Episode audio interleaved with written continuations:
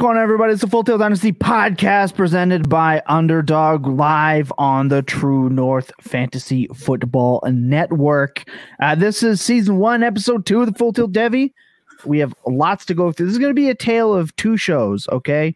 Uh, we're going to talk about a strategy and then talk about how one of us didn't follow that strategy, even though it's their favorite strategy. And it's about quarterbacks. So you can take a guess on uh, who didn't uh, follow through with that strategy in the, I guess, inaugural full tilt. I guess Thomas Thomas Tipple FF inaugural Devy draft is my first one ever. So we're going to talk about how I completely shot myself in the foot. Most likely, we've got Huskers up in here. What up? He says, What up, TT? Hey, I'm just here. I'm happy. And behind the mic, I, of course, am your host with most time in his hands. I am Thomas Tipple FF. And you can find me over there in the Bird app. My fun fact of the day is that last night was the first baseball game I have played in a year, and I am horrendously out of shape. Of course, joining me today is my co-host. That's you. That's Andy um, Star FF. The man is uh is is not fully in vibe with the start check for the show, but you can find over there Andy Star FF. Uh, he also did what's the spread uh, didn't have as much luck last year. Uh, Fade Andy was definitely in full effect, but that's not this. This is something new, and he's going to turn it around here uh, real, real quick. Andy, I guess every show starts off by saying we have a lot to get to, but I guess we do kind of have quite a bit to get to. Um, one thing that really excites me is I go to ESPN.com, right, and I look up college football news, and the first thing I see is a Manning on the front uh, page, and I love to see that. Uh, so obviously he's he's you know people are licking their chops to talk about Mr. Manning already because that kid is talk about NIL deals. Oh my god! And we are going to talk about NIL deals. That's what we're going to lead in with. That's how we're kicking off the show. That's a segue right there, by the way. Jordan Addison. The last time we were talking, Andy, Jordan Addison hadn't made up his mind, and First, it was USC with the million dollars and a beachfront house, and the man is just getting paid. And then all of a sudden, it was the mullet trying to lure him over there to Texas. He picks USC. He officially commits. And then, of course, Saban and Jimbo Fisher went toe to toe like two old guys who are mad that they don't get to control everything anymore. How are NIL deals affecting your approach to Devy? Because I have my take, but I want to hear yours first. Uh, yeah. So with the Jordan Addison thing, first of all, I think that that was the best decision for him. I think USC presents a better opportunity to, you know, put up a better season for one. Um, Texas over there, they were bringing in all sorts of wide receiver guys. They just brought in Agiye Hall from Texas or from Alabama. They have Isaiah Neyor over there, uh, who just came in from Wyoming, who had like a ridiculous wide receiver dominator score last year. And then they obviously already had Xavier Worthy, who is put up one of the you know better freshman seasons we've seen in a, in a while.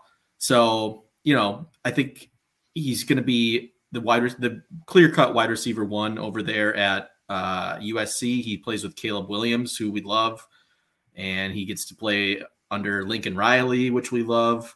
Uh, so I think it's great for Jordan Addison. But as far as like what this does with NIL and what my take is, um, with like with Jimbo Fisher and Nick Saban, we're going back and forth with last week. Um, I think it's I think it's great for the players uh, that they are able to get, secure the bag, if you want to say that. Oh yeah, get get paid. Um, I think I was reading Addison's going to be making more money than um, who was it? Like Juju Smith Schuster this year. Yeah, just million dollars, baby. He got like three and a half million dollars or something. He's gonna be making more. Is that than what like he his, got? Oh my god! I last yeah, I saw was the so. I think it was three and a half, and he's making more than you know, like George Pickens, guys that are getting drafted this year. Um, granted, they you know he doesn't. He's one year. Um, he still has to go out there and prove it, which I think he's already secured pretty solid draft capital. Even if he goes and oh, shits yeah. the bed, he'll be fine. So um, yeah, I, I think it's going to affect how we view, um, especially with these smaller school guys. They're going to head off to bigger schools, and I think that that's going to elevate them uh, just in the NFL world because they're going to be on a bigger stage. They're going to, uh, you know, get more TV time, and that's going to help their draft capital. Um, as far as you know, the recruiting, like with Saban and Jimbo Fisher, I don't know what the ramifications of that are going to be. Uh, I know a lot of teams have already been over recruiting, especially positions like quarterback. Ohio State's been real bad at over recruiting. I feel like um, I, I say bad. I don't know if it's a bad. It's a good problem to have. You know, they're always recruiting. You know, top tier wide receivers. They've gotten basically the best QB in the in the uh, recruit pool the last two to three seasons, uh, and then they obviously just lost Quinn Ewers to the transfer portal. Um, and I'm sure there, there was NIL money behind some of that, and obviously Quinn wanting to just go home and start now because he didn't want to be behind CJ Stroud another year. So right. the combination of NIL and this, you know, the transfer portal rules being how they are, where you can just up and leave and end up at a school tomorrow and start to still play, it's going to make things interesting. You know, there's going to be a lot more movement in the years to come. Especially with how it pertains to Devy and why I think this is absolutely awesome and killer and adds an extra level to the game. It's like free agency. It's like you think you have this player in your on your NFL squad. We just talked about this off air for stacks and things like that, and how we'll talk about that a little bit later when it comes to our draft. But people thought they had the Davante Adams, Aaron Rodgers stack. People thought they had the Tyreek Hill and Patrick Mahomes stack for a while. And now all of a sudden that player is up and gone, and the dynamic of your che- team completely changes. People who have drafted Addison early, right? When when he was available to be drafted, thought this was going to be a situation. Maybe he's a good player. Okay, well then he goes out wins the Biletnikoff. Then he has a great season with uh, uh, Baby Hands uh, as his QB. Now he transferred to the best situation possible. Now Addison might have a chance to move up those ranks with Boutte and with uh, Jaxon Smith-Njigba into that that one, two, three tier if he goes and balls out at USC, which I, I believe, if I'm not mistaken, the quarterback's still Slovis. So Steve no, just, no, no. It's not anymore. It's not. Oh, thank God! I hadn't checked Slovis, that yet. It's kind of interesting because Slovis went to Pitt, and then he goes oh, to right. USC. I did so forget Caleb that. Will- yeah, Caleb Williams is uh the Oklahoma transfer. So he's playing right. with Caleb Williams, who's you know he's a top five Devy pick right now. So he's going to be he's got a exactly. better quarterback. So, he's got a better coach. So he goes from a Biletnikoff winner on Pitt which is great. Fantastic for him. And now he can do better. Now he's going to push, like I said, for that potential wide receiver one in the class. And I, I don't think that's a stretch to say if he goes out and balls out again with a second team. And yeah. I, I personally love it. And my favorite part about this whole drama is Bama poached uh, Eli Holstein from uh, Jimbo Fisher. They poached him. Uh, he decommitted, and now he's he commits to Alabama. So Bama is now out poaching Jimbo's uh, players, and I absolutely love to see that. It's uh, I think again it adds a little more entertainment value. It adds a little bit more depth, and it just kind of means anything can happen. Running back transfers. Oh my gosh, can you imagine? Guy gets the running ba- the backfield to himself, right? In his junior year, we think he's going to get the backfield to himself. All of a sudden, you get some like amazing sophomore transfers because of an NIL deal to come and completely bowl over your uh, should be workhorse running back out of nowhere. That's it's amazing. I think I think it's great. I, I it's great for the players because you obviously want to see the players actually make some money and it doesn't have to be by insuring their legs right? Like that's such a sad thing to hear yeah. that players have to do is insure their legs in case the you know a bowl game happens and you can't play anymore. Brutal. Um i i love it. I love the whole thing. I just it's a little harder for maybe for people like me right? Because i'm not a devy traditionalist. I'm not a devy purist. I'm a devy noob and that's why I created this program. So everyone can see that I'm a Devy noob and that I am going to learn along with other people who are not as experienced. I'm very honest about this, have been since day one. Now I have to work that much harder to bloody well keep track of what is happening, and I love it. I am absolutely loving it. Before we move on here, any last words on the NILs before we take a little break, play a clip from our last episode of the show, and uh, move on? Well, I just I would just want to say I think you bring up a good point because we've seen it with Alabama. And by the way, that press conference that Saban did was basically a dog whistle to all those Alabama boosters to say, "Hey, bring some money in here. We need to get some of these guys." And it obviously worked. Exactly. Um, but uh, I think you bring up a good point because you know it used to be you just draft the Alabama freshmen because you know that they're going to get that opportunity in two, one or two years, and now you're seeing Saban bring in uh, Jahmyr Gibbs as his running back. Uh, he's bringing in um, the the Georgia wide receiver, who's Jermaine Burton. He's bringing in the Louisville wide receiver, Tyler Harrell. Uh, these guys, he's just bringing them in through the transfer portal and probably with some NIL deals behind it. And it's just, you know, it kind of makes you wonder, you know, is it worth it to reach on these freshman wide receivers at Alabama like it used to be? Yeah, it's it's dangerous out there, but yet it's the those positions are still not as volatile as the quarterbacks, which we're going to get into next. Look, we were going to have Alfred on last week, but it turns out that setting a podcast day up for the same day as your wife's birthday not the best idea. So those plans got moved. And no, I'm not a dick. I didn't just forget. It just the plans got moved up a day uh, with the fam jam, so we couldn't get it done. But I'm not a dick. I didn't forget. Just didn't work out for the planning and scheduling. Again, she's very, very good about all that stuff. So no Alfred today. We're gonna reschedule. We're gonna get it done. He was very excited to come on again.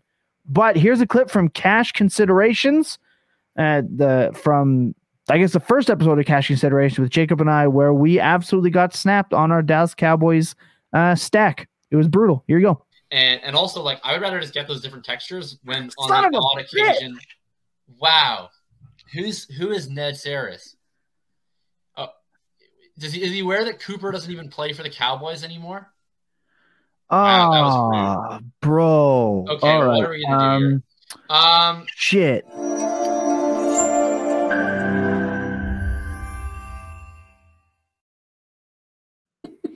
Look, you live best ball and you die best ball. Jacob and I had a very clear strategy. We drafted CeeDee Lamb in the second. We were going to go with Dak and Schultz at the 5 6 turn, right, right before their ADP. And dude absolutely sniped us there. And it wasn't the only time he sniped us in that draft when we were counting a stack. We recovered. We did regroup because, you know, we're we're absolute legends. We regrouped. We're gonna go with a Trevor Lawrence stack later in the draft. That same guy drafted Trevor Lawrence completely naked, no stack, just before us. I swear he was watching. He got in our draft and he went in and sniped us. Anyway, speaking of best ball, the best place to play best ball is right there in the middle of your screen. If you are watching this and if you are listening to this, I am telling you, go to underdogfantasy.com not only is Best Ball Mania 3 running rampant in the in the best ball streets, they just released the 2022 puppy. And you're going to want to do that. The puppy is now live. $5 entries, 500k in prizes, $75,000 to first place. And there is an advantage to drafting early. Hell, the winner of Best Ball Mania 3 drafted in June there last season. There is a benefit to drafting early. And luckily for you, if you haven't played before, you're watching this, you're listening, you're like, I haven't done it. I, I don't know if I should. You should. And you should sign up with promo code full tilt because they will deposit match you to up to up to a hundred dollars. That is not a little bit. That is four free entries in the Best Ball Mania 3, and that is 20 free entries in the puppy draft. We have you covered for your best ball this year. And if you're not yeah, I don't know about best ball, man, you can play pick 'em and it helps you get into your game. If you are watching a college football game and you want to see you, you know Nebraska over 200 yards, you hit pick 'em, bang, no problem. You want to see if Peyton Manning is going to score three and a half touchdowns, well, you can pick them. It's great. It's fantastic. It adds the extra layer to your sports watching experience. Go to underdogfantasy.com or go to the App Store, download the app, use promo code Full Tilt, get your deposit matched up to $100, and help increase the joy of watching your favorite sports and increase the size of the bank account. And you can even watch cash considerations with Jacob and I, and uh, we'll guide you through it if you need a little bit of extra help. Andy, yeah, let's do this. Um, volatility in Devy is a real thing, and it is real terrifying. It is a scary situation. But just like in Superflex, it in your regular fantasy football drafts, just like in Superflex, it is so important to manage your quarterback room appropriately, or you are going to be left behind. What is it with quarterbacks in college that makes it the most volatile position in fantasy sports? Uh, I don't have the answer to that. I wish I did. If I did, I'd probably be a better drafter. Um, I talked last week about Sam Howell screwing me over big time this year in a couple Devy leagues. But yeah, I mean, just so I mean, you don't have to look back too far. Let's just go back to 2021. Um, you know, that you look at the first round of Devy drafts. You had Sam Howell, DJ Uiagalelei, you had Spencer Rattler, and you had Bryce Young and that was about it for the first round Devy picks. So Sam Howell, he ends up being a fifth round draft pick. DJ U, who had his first full season as a starter, posts a QBR of 43.2. Goes Not from great. basically no, goes from basically a top three Devy pick to now his ADP is 118. Uh, that was a couple weeks ago. It might be lower now. Um, and then Spencer Rattler obviously got benched for Caleb Williams. His yards Yes. per attempt dropped from 9.56 to 7.93. And he also went from a top three to five Devy pick. Now his ADP's at 60. He might be able to recover. We'll see, but obviously it's not what you want to see. Um, Bryce Young, obviously he won, he wins a Heisman. He had an amazing first season as a starter. So that's one where you could say, okay, well, it, you know, the, the bang was worth the buck. His ADP rose to two and he's doing all right. Um, but again, second and third round picks for Devy last year. You had guys like Kedon Slovis and Carson Strong who went undrafted. Jayden Daniels from Arizona State ended up having to transfer to LSU. He might not even be a starter this year. JT Daniels for Georgia lost. He got injured, and then Stetson Bennett obviously became the starter for Georgia. Now JT Daniels had to transfer to West Virginia. So these guys aren't, you know, they're not holding their value. Um, it's not, you know, Kedon Slovis he's second round pick easy last year. I don't, you know, now he's his ADP's outside of the top 100, probably outside the two, outside the top 200 in in uh, Devy rankings. Um, so yeah, quarterback is just a, a an interesting position, and it's just hard to hard to figure out. You know who's going to hit. You know, I don't know what the secret formula is. I wish I did, but I don't.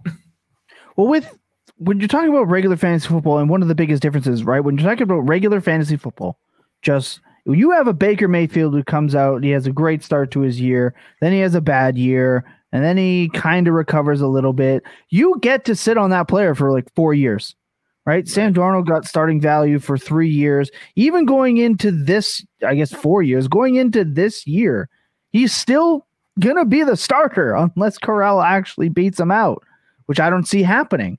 And you don't get that in college now. I think right at this point where we are in college football, gone are the days where a team is going to stick with their guy for two years until he moves on, or maybe he's there the full four. Gone are those days where you can be bad for two years in college.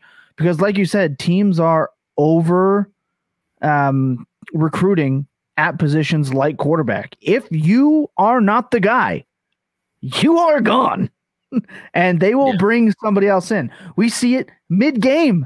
Guys come in and then boom, their job is gone. And all of a sudden their stock absolutely plummets. The difference is now they can actually transfer, still play, and semi save their, I guess, draft stock or career stock, whatever you whatever you want to call it, however you want to put the verbiage. But I think that's a big thing now. I think that's one of the reasons why that position is so volatile. If a quarterback that's supposed to be great goes out and completely shits the bed, like Rattler did in his situation, years past, he would have just gone back in the next week and he would have been the guy. No matter how well the backup did, he's still the younger guy. We want the experience, we want the leadership. He's the first guy in, the last guy. All that shit mattered a little bit more even just a few years ago. Not anymore.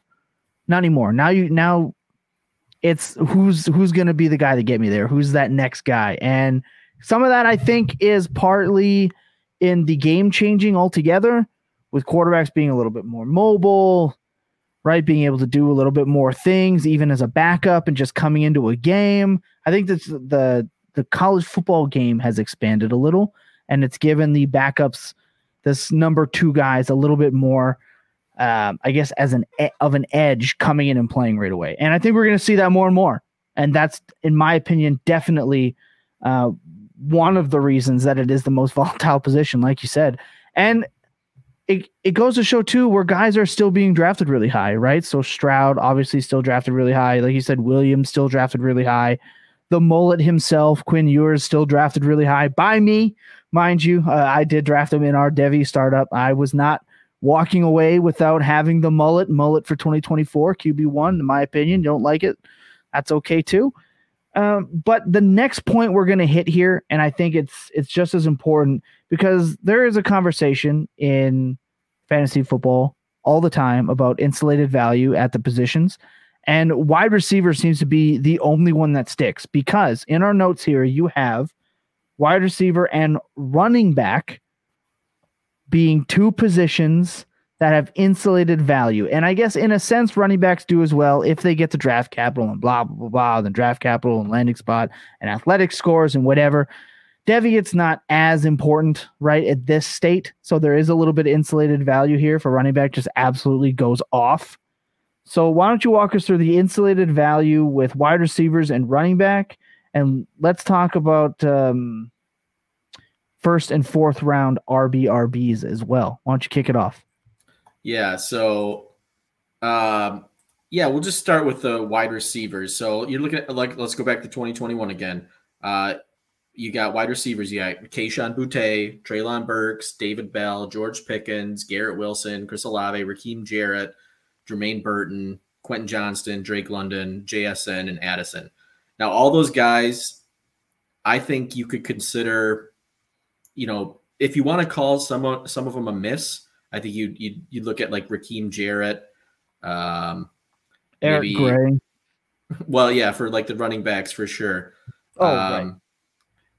But yeah, so those guys did, uh, you know, they they maintained their value. Um, the Marvin Mims is another guy who you could say maybe lost a little bit of Devy value, but both him and Jarrett are still top Devy, top 50 Devy picks. So you know they're still holding value for you. And then running backs, yeah, I think there was uh, I, I listed a few of them. Uh, but God, Eric Gray hurt me so much. Yeah, Eric Gray's in there. Kyren Williams is a guy that you know was kind of a miss. Uh, Isaiah Spiller, you know, jury's still out, I guess, but the athletic testing wasn't there. Jase McClellan. No, the jury's like the jury's out. The jury is out, and he was the fourth round pick, drafted to be the bruiser backup yeah. in Los Angeles, which is one of the worst roles in fantasy football. So the jury is out. Uh, yeah, on Spiller. Sorry, folks. Yeah, no, he was definitely overdrafted because he was a guy that was going, you know, top six picks last year, top top six or eight. Um, Jase McClellan's another guy at Alabama who just, you know, can't seem to get, see the field. They just keep burying him behind you know, he lost he lost the job to Brian Robinson. Well, he was hurt last year, but Brian Robinson obviously got majority of the carries, and then uh, this year they bring in Jahmyr Gibbs, so he's probably not going to see much of the field again this year. And then Chip Trayanum is another guy that was a big miss with the running back. But overall, you know, you've got about half of the running backs in the first four rounds are at least maintaining their value.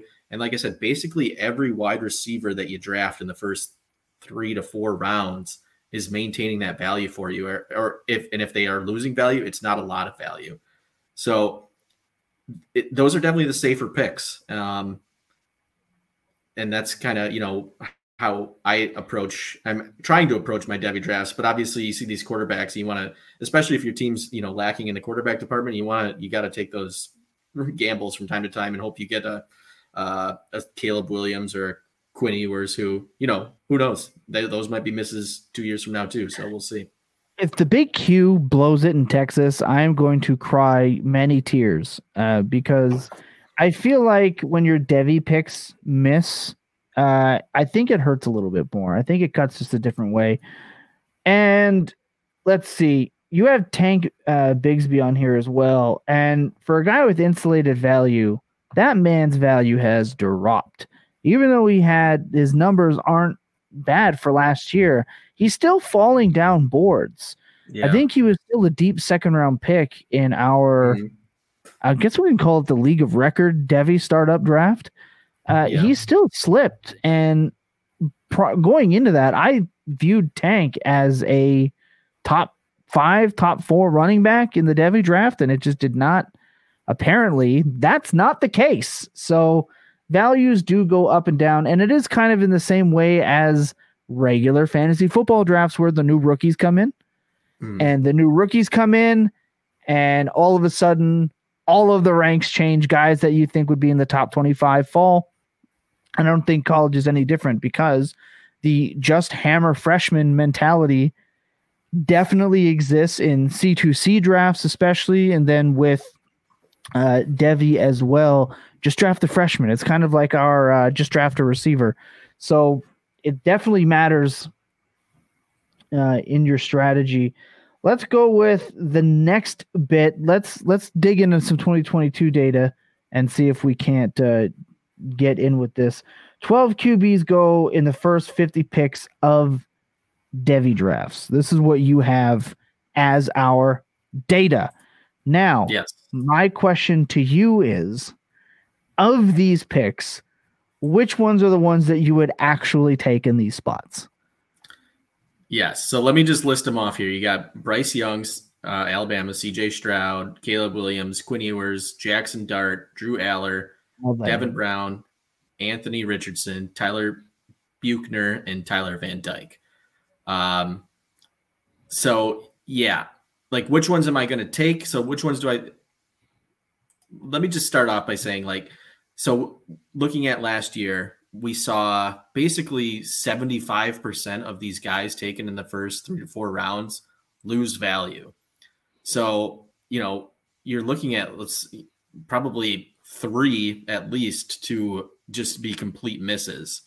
Um, and then, you know, you could probably look at three to four that are probably going to maintain their value or be hits. And for me, um, and this was somebody uh, over at Campus to Canton, Chris Moxley, who kind of posited this theory uh, initially. Um, it's the freshmen. It's the freshmen that maintain that first year value, and a lot of the reason for that is is because they don't even see the field. Uh, so you know, you know, there's not expectation yet. Uh, so guys like Drew Allar and Devin Brown and Quinn Ewers, I would bunch in with that. Uh, he's not technically a freshman, but um, you know he was initially in that class, and then obviously uh, reclassified as a as a freshman last year. Um, but Drew Allar is probably a guy who's going to sit behind Sean Clifford at Penn State for at least a few games. Um, and yeah, his like I said, his value is going to intrinsically go up just based on him being a year closer to playing in 2023. Now, if Sean Clifford sucks and Allard gets put in, I don't think that's going to hurt him either. He just needs to be not terrible. You know, like guys like Jaxson Dart got put in last year. They they played all right. He wasn't great, but he's obviously still getting drafted as a as a top as a you know top 20 Devy pick right now. His name uh, is Devin amazing. Brown, it is. Uh, but Devin Brown at Ohio State's the same story. He's going to sit behind CJ Stroud this year, barring an injury he's definitely not going to play. So he's just going to be a year closer to starting next year. So his value can only go up. And right. Quinn Ewers, Quinn Ewers, he will play this year. At least we think he will. There's there's some. I think it's just uh, you know clickbait at this point that Hudson Card and him are in a QB competition. But he's in such a high powered offense. I feel like he's the numbers are going to be there. And if he sucks, then you know we'll find out. But I'm going to be so sad. I don't think he will. He's he's the best QB prospect recruit in the history of recruiting services. So, you know, you got to take that for what it's worth, I guess. And you know, well, until Manning comes around. No, he's. I mean, he's better than Manning as as far as really? recruiting services are, are concerned. Yeah. Oof, so we'll see. Yeah, he's he's got the tools there. He's got Bijan, who he can rely on. He's got Xavier Worthy, and then those guys like I talked about, Isaiah Neyor, um, Ja'Tavion Sanders. Uh, so there's there's people there that that can help him. So even you know he doesn't have to be great, but I think he will be great. As we're moving closer to college football kickoff, um, oh my gosh, I think that's next month, even if I'm not mistaken. Um, May. Oh no, it's a couple months away. We're a couple months away. I think yeah, it's uh, August. So we're a couple months right. away. As we get closer, we are going to kind of isolate a couple of teams and what we're looking for. Uh, that is definitely in the plan. Uh, look forward to that. Texas is going to be one of them because, like you just mentioned, lots of different ways it can it can go. Um, look, we're going to take a quick break. When we come back, uh, we are going to do a shot from deep we're going to talk about the player the uh, in the 23 class. We're going to go through that, and we are going to finish off with some fan cues. And don't forget, we are still going to discuss our league of record draft because our last show it had kind of started, and now it is over, and it's time to do some very important reflection and uh, running back roasting because there's a couple things that I can't let slide and we're going to talk about it. I don't really care about the first six weeks that much in a tournament where it really comes down to what you do in week 15 through 17, right? Like that's where the million dollars is won. So if you were to tell me, like, to me, I kind of like I, will certainly I'll take the first six weeks where I expect Hollywood to be the clear lead receiver. I, I mean, Hopkins also old. Like I don't think it's inconceivable that Hollywood just out targets Hopkins even when Hopkins comes back. But I, I just I don't know if if Marquise Brown would be in this early round four conversation if Hopkins wasn't suspended.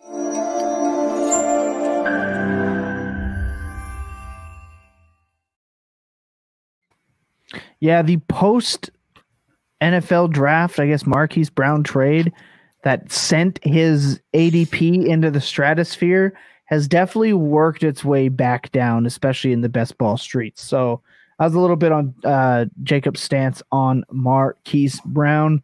Before we go shooting from deep, let's talk about our legal record draft here, uh, Andy, because like we said, the quarterbacks are volatile. And one of the things that I had been discussing at great length is why. Because look, in a Devy draft, you obviously have two sides for the most part. You have your NFL and then you have your college side, right? And it is important to kind of somewhat plan your NFL team for the future, knowing with what you should have, hopefully have, coming down the pipeline from your Devy team.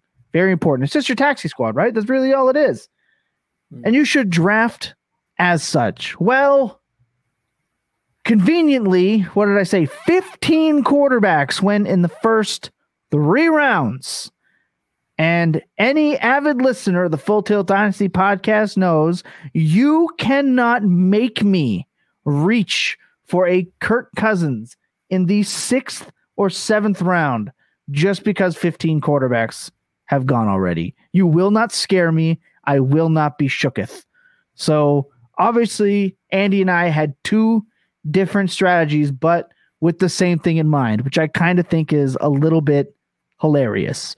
Uh, we were both thinking that in your NFL drafts for your Devy drafts, you should be looking at accumulating elite quarterback talent, young elite quarterback talent. Now, some people would say that's not that different from a regular superflex draft. Not true, because I can tell you how many teams I have Jameis Winston sitting there as my QB2 in superflex because he was free late in drafts all last year, all this year. And I'm comfortable with that. I am not a coward. Uh, you shouldn't be either. Draft the receiver for Christ's sake. But let's talk about our two drafts. You drafted from the 102 slot. You obviously stacked up the quarterbacks. You obviously drafted Patrick Mahomes at 102. Of course you did. Justin mm-hmm. Herbert is my QB1 in Dynasty right now, but I really can't go wrong with the top three. The top three is pretty much the same. It's Allen, it's Mahomes, it's Herbert. You live and you die with what you pick here. But right. then you traded up and you ended up grabbing Matt Stafford at the 3 2, which is too high, sir too high, and you got yourself some Mac Daddy Jones at the six two. So you have three quarterbacks. You are set for a while. This is kind of what you should have been doing. However, let's talk about the rest of it. Now, keep this in mind, Andy. Read off who you drafted for Devy, because it is going to help set up this next part big time. So I basically did exactly what I told everybody I was going to do here. So I took Nick Singleton in the first round. Uh, then I turned around to grab Jordan Addison in the second round. Can't believe you went I. I know. I got, and that was before he decided on where he was going, but that was an easy pick for me. Uh, I kind of had an idea of what I want to do. I was going to grab Singleton, and then I think there was Xavier Worthy, Addison, and I wanted one of those two. And I knew that the guy, because I was right before the turn, I didn't think he would go receiver, receiver. So I was just going to take whichever one he didn't take. Thankfully, it was Addison.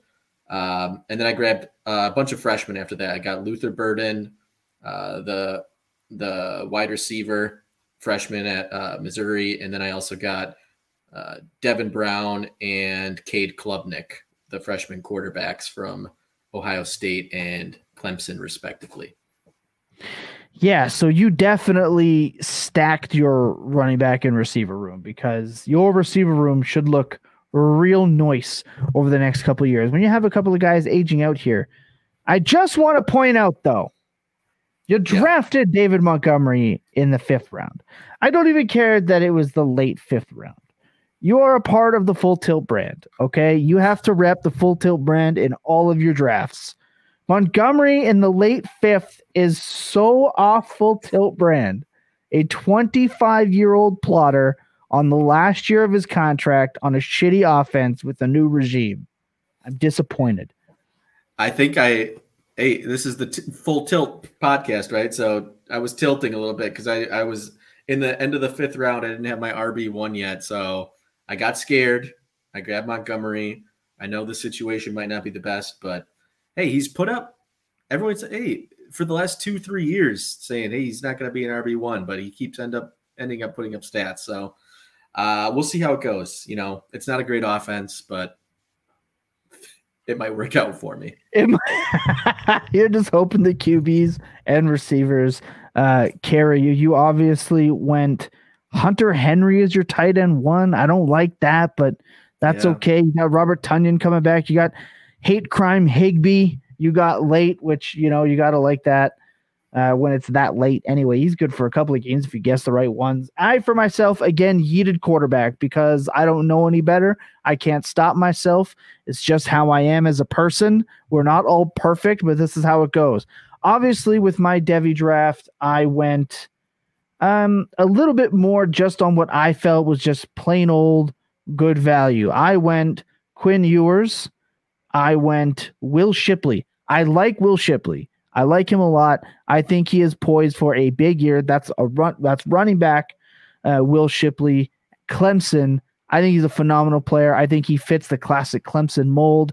Uh, Spiller and Etienne. He fits that mold. Obviously, love that for fantasy. Keep catching those passes. Um, oh my God, we got Agiye Hall, which I didn't know that he was like the Antonio Brown of college football. Uh, I didn't know that.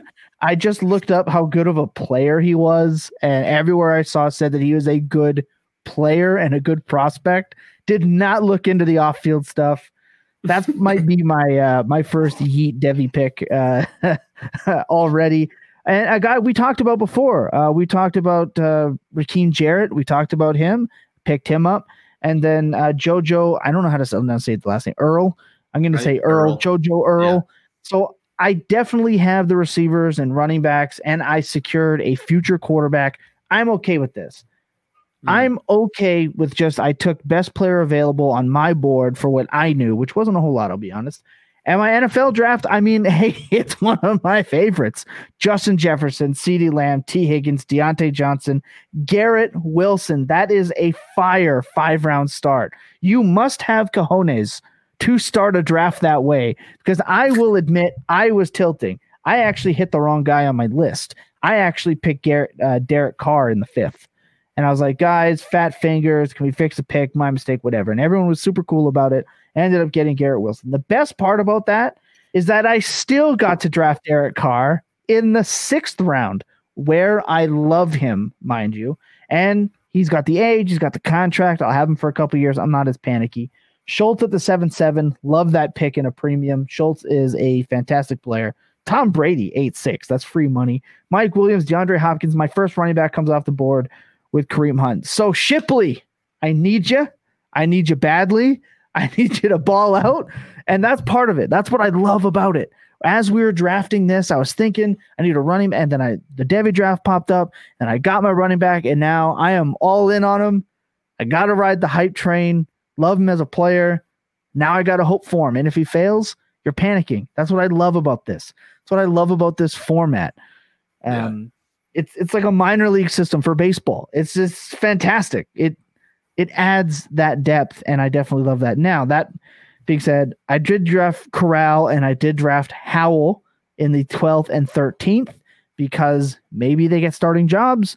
That makes them a little bit valuable in Superflex. You got to roll with that. And obviously, Singletary, the real RB1 in Chicago, Herbert uh, in the 15th round. And then it's just a bunch of Robert Woods and Shenault and Dobbs and McKissick and Calvin Austin's and a bunch of randos. But that's, you know, that's how it's going to go. Look, the legal record is going to be a great time in the Devy Square. And we both kind of had the same knowledge of strategy and went two completely different ways. And I love yeah. that. I kind of wish Alfred was here to absolutely roast us.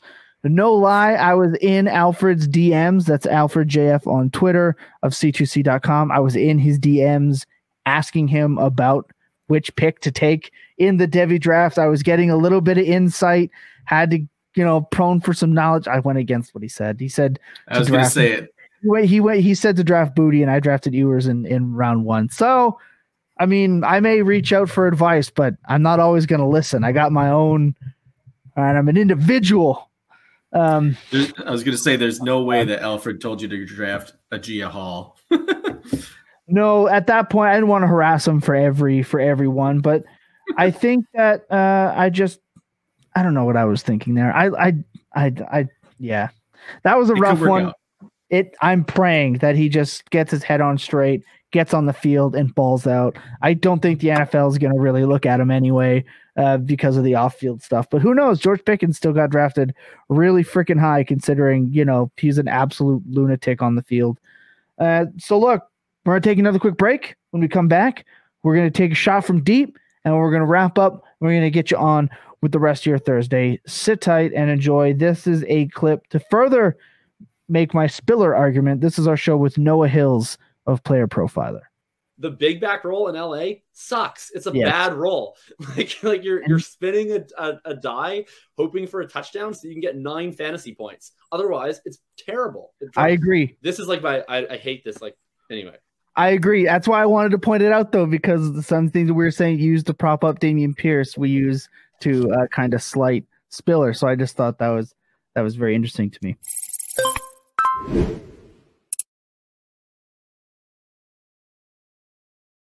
Jacob agrees. The big back role on the Chargers is booty cheeks. Spiller destined to be the next Larry Rountree. Andy, you have down here shoot uh shot from deep. Take your deep shot before we get out of here. Yeah, so I wanted to do look at a guy outside of the top ADP 100 and see, you know, if it's somebody who you can project as a first or maybe second round dynasty rookie draft pick in 2021. Uh, and I tweeted about this uh, a couple weeks ago now. Um, it's a guy that when I was on a quest to search for the next Deebo Samuel, which I fell down a rabbit hole because of Josh Larkey, who was talking about Wan'Dale Robinson being the next uh, Deebo Samuel, which I don't agree with. But besides the point, uh, I ended up doing uh, a little bit of a deep dive into the college ranks, and I landed on Dontay Demus, who's going to be a fifth year senior at. Ooh, don't like that. Uh, yeah, me neither. But right there. That's Christian Watson territory right there. This is the next uh, Deebo Samuel, who is also a fifth year senior, so it, it checks out. Um, but basically, what we're looking for in that prototypical type of player would be a guy who combines size and speed. Uh, so Dontay Demus is 6'3, 217 pounds. Right now, his Devy ADP is 124. He only played in five games in 2021. He finished with 28 receptions for 507 yards and three touchdowns. The yards per team pass attempt in that stretch of 2.69. Um, so he he lines up primarily as an X receiver, meaning you know out wide. Uh, he, he, lines up 97% of his snaps uh, on the outside, and he he's a YAC machine, which is you know what was the what stuck out on Deebo Samuel's profile. He has 9.9 yards after catch per reception, with an A dot of only nine yards. So you know you can do the math there, and more than half of his yards are coming after the catch which isn't typical of what you see on you know guys lining up out wide. Those guys are typically the you know the run and the go routes, uh, but that's not the case for him. Um, and he's also got a prolific ability to force missed tackles. He forced a missed tackle on 25% of his receptions on average. Um, and the other thing that obviously sets him apart was what I talked about earlier size and speed. Um, one of the other guys at Campus to Canton, big wide receiver guy, I believe his name is David. Uh, he has him clocked. Uh, he had Demus clocked at 21.5 miles per hour, um, which is they've been working on it over there, which is pretty predictive of a of a sub four five speed. Uh, so this guy's pushing 220 pounds and he's running a sub four five. Okay. Uh, so not that's pretty good. Um, I, he did get hurt last year. Obviously, he only played those five games, so it looked it was a lower leg injury. It, it kind of looked pretty brutal. Uh, so you know that sort of rehab is in the air. Um, but the last thing I'll just talk about is is draft capital, which is you know what we're worried about in the dynasty space. Is you know can he get picked in those first two days? Now I'm not much of like a draftnik or anything. Uh, I do follow and you know listen to people who know more than I do. Uh, two four seven Sports for one has Demus as a potential top twenty prospect. Uh, Sports really Illustrated put out a mock draft on May 16th that had Demus going 16th overall. Yeah, 16th overall. Shut up. uh, Seriously? There's a YouTuber I like, Bengal, who I'm telling you, they said, uh, listen, I, I just go by what what the people who know more than me are telling me. Uh, so these are the guys that are like following the NFL draft and you know know more about it than I do. Uh, but there's another guy on YouTube, Bengal. I don't know if anybody watches him. I watch a lot of his stuff. He does like some Madden playthroughs and whatnot, but he also does a lot of NFL draft stuff.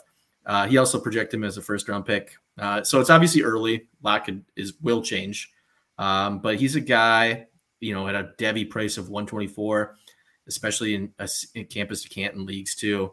I'd be willing to pay up at that price, maybe even a little higher for a guy that could potentially be a first round pick.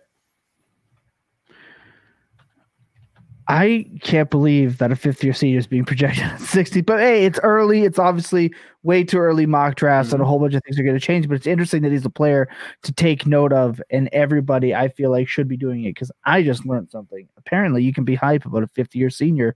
Didn't know that. Yeah. That, that definitely goes I, against everything. And hey, again, Christian Watson, who went to NDSU, was traded up for early in the second round, and that man has been playing football forever since I was yeah. he he was he's been playing was playing in NDSU while I was in my late twenties. All right, that's it's an actual fact, uh, and that's not great when it comes to prospect profiling. I believe um, Velus Jones is playing during the last year of the Obama administration, which yes, is also sure. usually not great. But like you said, you guys sometimes you just gotta listen to the people that you know, maybe do this a little bit more than we do. So very interesting things. I can't wait to talk absolute nonstop shit uh, on this podcast about the League of Record because once again, you had better not let me beat you uh, because it's it's look. I took a lot of shit. So anyone that doesn't know, I met Andy completely at random, joining a league of theirs. Uh, and I took a lot of shit. There's a lot of trash talk uh, when that league started. I did not draft very well. Sam Darnold was my QB two. Still a situation I'm trying to dig through, uh, but we're gonna pulling ourselves out. Finish. I went from what last or second last to second overall in the league in one year's time. So I'm telling you, for all the crap I took in that league, I'm putting it into this Devy league. Cannot wait. We're officially off and running at the Full Tilt Devy podcast, and I believe we are going to move to bi-weekly. So our next episode will be two weeks from now until college football season kicks off. That way, it gives us just a little bit more time, get a little bit more data. It allows me to get my schedule a little bit more under control between now and then. That way, we can run a crisp operation here and um, put out the best product possible for the people, which is really what we strive to do with Full Tilt. Andy, final word before we get on out of here. Uh, I don't know. I will tell you that league that we met in. It was I don't know how you get how you knew those guys. It was like my my brother's work buddies in Florida. I think it was me and my brother in the in the championship that year one. Now we we both suck. So it's interesting how things can change in one year.